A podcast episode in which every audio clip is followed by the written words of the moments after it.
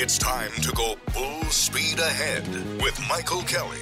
Each week, we take you inside all the big sports stories at USF from the perspective of the man who oversees the program, Vice President of Athletics, Michael Kelly. With today's show, here's your host, Derek Sharp. Once again, thanks to Microsoft Teams, we bring you Bull Speed Ahead, and we've got a lot to get to. There was a lot that happened last week. We kind of discussed with football being off. We can start to talk about football again. We even have a little bit of a stadium update here. We'll get on basketball next as both these teams, men and women, are about to be in action for real. Soccer, of course, right there in conference tournament situations, that and more with Michael Kelly. So I think I last left you saying, "Hey, it's a it's a bye week for football, but I'm sure you're going to stay busy." What did you do this weekend? well, we had so many different events going on last week, which is always fun this this time of year and getting prepared for uh, uh, for for what happened. But as it relates to the weekend itself, I had a very nice weekend. I was able to go up to the mountains of Virginia and visit my my, my parents and and see how they're doing. So it was great to catch up with family and. Uh, uh, I know some of our football players had a day or two to be able to go go to their home as well, uh, while our football coaches recruited uh, all over the state and all over the country. So, so it was a different kind of uh, no game this weekend, but certainly a, uh, an eventful weekend for for our football program. I was able to take in the uh, women's lacrosse uh, exhibitions that we talked about last week. That was fun. Let me tell you, a lot of people went to that. A lot of people that know a lot more about lacrosse than I do, but I was able to pick up, and I can, I can tell you that is going to be a fun sport to watch, no doubt.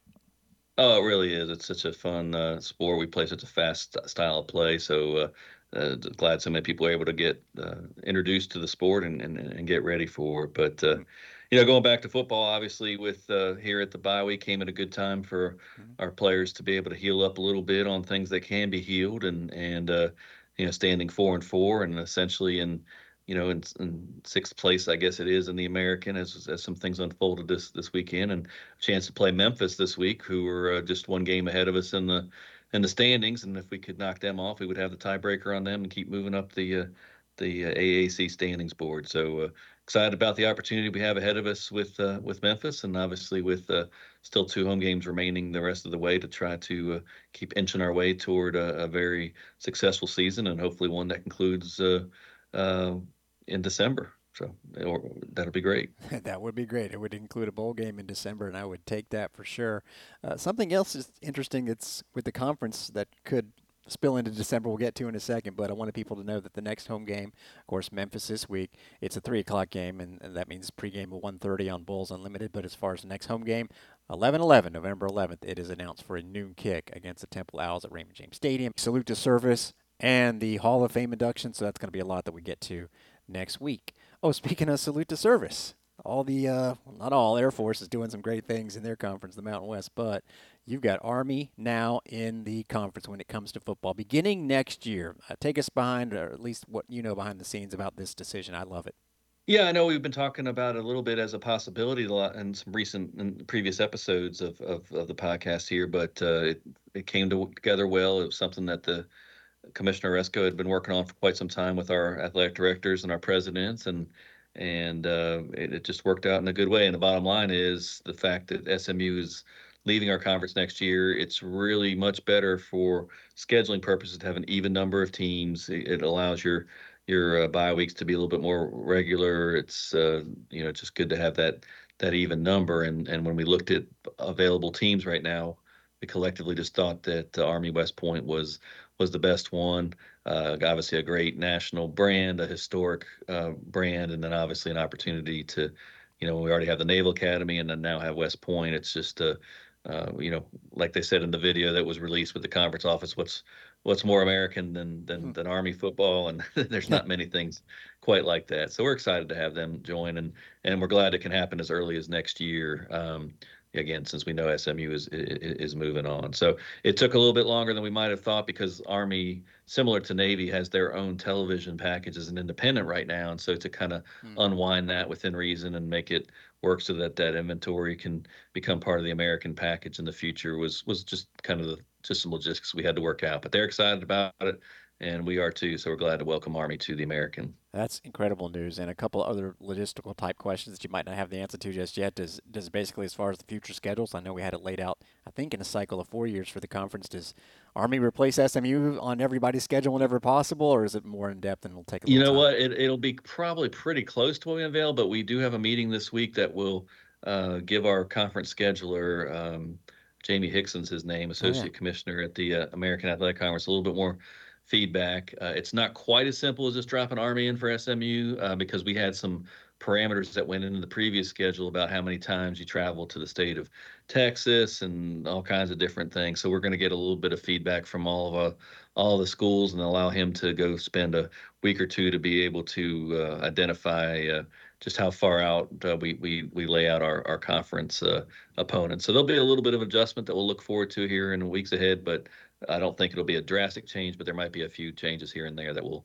we'll learn in due time. And just to pay off the little line about you know playing football in December, Army and Navy always play, I believe, the second Saturday in December. So clear it up. If they end up being first and second in the conference, does that count as a championship game, or would they maybe play twice?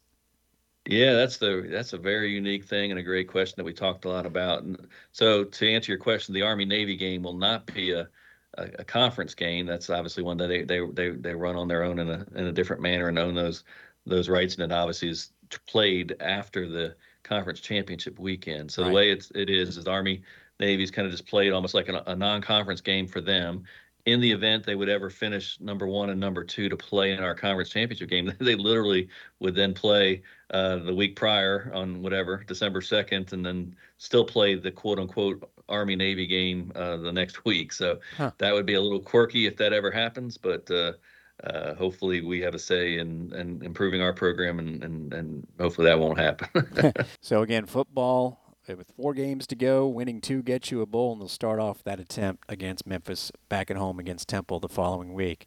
Oh man, we're gonna be seeing the basketball team. It's been fun to uh, do some of the interviews that we've run on uh, Bulls Unlimited on my show Bulls Beat. I know that the guys are ready, and this is just an exhibition, but I think fans that are eager to see this new look Amir Abdur-Rahim led team uh, might not realize they could see this, and it's for free, right? Thursday night? Yeah, absolutely. We've got an opportunity on Thursday night. Edward Waters College from up there in the Jacksonville area is coming down for an exhibition game. Gives our guys a chance to play against someone other than themselves, which I'm sure they're eager to do, and, and a sneak peek for anyone interested to come and see our our, our new uh, newly shaped Bulls with the new coaching staff led by Amir Abdur-Rahim. So really hope everyone will come out and take advantage of that. Just to come out and enjoy the Yuengling Center, enjoy uh, a chance to, to see us, and uh, again, free of charge. You you are everyone is our guest on that night to kind of sample the the new the new look Bulls and. There's a lot of new looks out there. It's really the, the facility. I was over there for an open practice today. That looks great. The new concourse flooring we've talked about makes the place look new when you walk in. Brand new playing surface we've talked about on this podcast looks mm-hmm. fantastic. Uh, just a lot of great things to make the fan experience and the player experience truly second to none. So come on out and sample some Bulls hoops on Thursday night for the men. And then Monday night, the regular season actually begins, and Jose Fernandez and the women will be at the Yuengling Center Monday against Texas Arlington. Obviously, we'll hit on that on next week's podcast. One other bit of news from, and I know this is something you would have a little insight on, the world of college basketball. Decision made by the NIT board, and in the past, the NIT has gone with if you're a regular season champ that falters in your conference tournament, you're guaranteed a spot in the NIT, but that's not necessarily the case. Could you explain what the decision was? Yeah, I think that that news that came out at the end of last week was was somewhat surprising to to many because it hadn't really been vetted amongst the the membership uh, from an NCAA standpoint. Again, it was not an NCAA decision; it was one by the NIT board, which certainly has some key members. But it was surprising not to really go through basketball oversight committee. Surprising not to really work its way through even the NCAA Division One council. So caught a lot of people off guard. And the main thing that was determined was that right now I think there's a cool uh, understanding that the you know with the 32 conferences that play D1 basketball, some of which are only one bid leagues. You know, we in the American are usually a three or four team kind of bid league, so it's not as impactful on us. But there was a nice understanding that if you won that regular season conference championship, and let's say the Patriot League, if you had that one bad shooting night in the conference tournament and didn't win the NCAA thing, that there would still be that nice uh, consolation prize, if you will, to go to the NIT. And and now that they've they've kind of waived that and elected to give a couple more guaranteed spots uh, to some of the the quote unquote Power Five conferences. So a little bit alarming to some on that trend, but again, when talking about it with Jose and Amir, yeah. you know, our goal and our focus is to get into the NCAA tournament. Uh, obviously, uh, we'd be grateful for the chance to come to the NIT if we if it fell to that, but. Uh, they were understanding, but still a little bit of a just just a little bit of an alarming in terms of the way it rolled out. Quite frankly, Derek, what what I hope from my my, my standpoint is I'm really more of an advocate of how do we use this opportunity to to advance the ability to maybe just expand the NCAA tournament as a whole, which we've talked about before. We oh, know so many of the sport championships are going to expand to having 20% of the field being into that, and if that happened in the realm of D1 basketball, of which there's over 350 schools that play, it's uh, I know it sounds on the surface like having 90 teams or whatever in the NCAA tournament sounds like a lot, and it is. But when you still think it's still less than a you know 25 or 20 percent of the of the uh, of the field i think that's kind of what i hope the the conversation switches to so when that came out the first thing i thought about hey let's forget about the nit and let's let's start not only not only our focus about getting the ncaa but let's just expand the field as a whole and not let uh, let teams be disincentivized or disenfranchised in that in that manner oh, i'm totally with you on that I, you know, I was reading the article on it because I'm a big bracketologist guy. I'm not an expert, but I, I really follow it, and I'm with you. I, I would prefer an expanded field, but all the power conferences you would think of, not only the part that threw me off was okay, maybe I understand them wanting to get some teams with the bigger names, basically. The next two, regardless of record, meaning if you're you know, Ohio State last year was three games below 500, you get in there. But also, the top two teams from those power leagues would be guaranteed to host. So, uh, like you just said, I think uh, disincentivizing is the is the right word. And I guess it also incentivizes those regular season champs to have to win their conference tournaments. That is a lot of pressure, as we know, and we hope that the Bulls are both in the postseason, no matter which way this year. Now let's move on to soccer, and we hope Thursday night, along with some men's basketball at the Yuengling Center, that there is some women's soccer going on in Bradenton I'm going to find out what this Premier Sports Complex is all about. It's in Lakewood Ranch, and I'll be there broadcasting it on Bulls Unlimited. But before we get to the women's soccer actual conference tournament, what a night to wrap up the regular season for the women. A victory for Denise Schilte Brown and a conference championship. That really was a perfect way to, to end it. We couldn't have hoped for more. It was a beautiful night. Weather was great. A lot of soccer alums were back. Great record crowd. Uh, just a perfect night and to get a win uh, to to solidify the Eastern Division championship and to uh, you know give us the best seeding we could hope for under those circumstances to uh, move into the conference tournament with. So we're eager to get started uh, here this on Tuesday and keep marching forward and hope for a chance to to earn that NCAA tournament berth with a with a championship on Sunday. So that's our goal. You can tell our ladies are focused and let's uh, hope they uh, get the results that they are seeking if the Bulls make the finals, I wouldn't not watch the NCAA selection show, but of course they can make it a moot point as far as winning the American Athletic Conference tournament. Got to win Tuesday first. Semifinals are Thursday, and then the championship match in Bradenton on Sunday afternoon. Oh, and obviously, women's soccer continues our streak of having a player of the week, whether it's soccer or volleyball or football.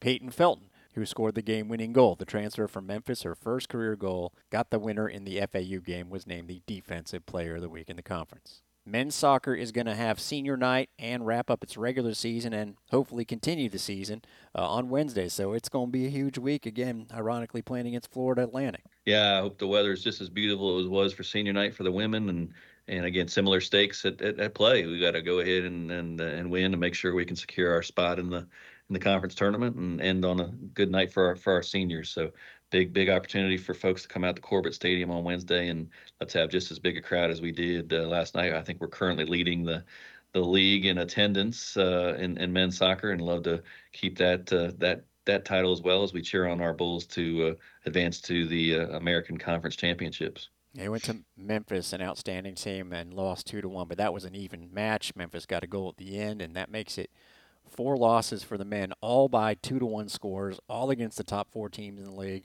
and all teams that are probably going to the NCAA tournament. So if they can sneak in, and they wouldn't sneak, if they win on Wednesday, they'd get in. Uh, there's a way to tie and get some help. They would, I think, be a dangerous team in that conference tournament. That loss, though, to Memphis means they can't host a conference tournament game. But again, I think they could be very, very dangerous. So we talked about the all the events that could be happening on Thursday. There's another one that's uh, off the fields and the courts. It's the Sporting Clays Bulls Blast. I know you're a big fan of that. Yeah, Bulls Blast has been uh, held for over 10 years now. It's really led by Randy and Lin- Linda Simmons, and the R.R. Simmons Construction Company has just done a such a generous job. And basically, it's a uh, it's an event Thursday uh, up in, and we do it every year. It's up at the uh, Tampa Bay Sporting Clays Complex up uh, up north here, and it's uh, it's just a unique uh, way that so many different people help support this this program. It typically raises over a $100,000 every year to come into our uh, scholarship funds and our programs based on Randy and Linda's uh, selection, and, and we're just grateful for it. So I just wanted to send along my thanks to them and for everyone that's participating in in, in that Bulls Blast event. All of our coaches head up there to to to thank the, the various donors and participants, and it'll be another great day here coming up on Thursday. And when we're talking about the things that are coming up and what we witnessed this weekend. Uh, didn't, of course, go up to Greenville, North Carolina to watch the cross country championships, but uh, did keep an eye on how the Bulls did. Eighth place for both the men and the women, and, and steady improvement for those guys. No, it really is. When we have 14 different teams in, in, in, in, the league and, and being able to move up the standings board is big. It's the best finish we've ever had in those two sports for uh, uh, for the in our time in the American. So we're we're we're excited to see that that uh continue. Uh, Coach Jenkins and Coach Nicolosi have uh, worked hard and, and and working well with our student athletes. So it was it was good to see their a lot our student athletes were proud about that performance, and we we know that's leading to even brighter days ahead for our cross country program. We're we talking about the indoor track and field season right away as everything sort of comes together with basketball, with football still very much going strong, as we told you about soccer and volleyball will be back at home next week. And we love talking to Michael Kelly about it all here on Bull Speed Ahead. So uh, you're gonna be uh, staying busy. Any any big meetings you got going on this week outside of the stuff on the fields? Always meetings about the stadium, which is really really cool. We were yeah. always doing working with our design firms and uh, with Populous and and working moving moving things ahead. So lots of good work being done. I think we're we're working hard to make sure we have a, our next big update during our board of directors meeting that first week of December okay. uh, to give our, our trustees and ultimately the public a, a good uh, snapshot in terms of the path that we're heading. But uh, it's coming. It's coming well. And uh, when you think that you're building both an operations building for football and lacrosse and a stadium that'll be a centerpiece of this entire university, it's a great, great project to work on and exciting to make it a reality and look forward to the, the upcoming updates.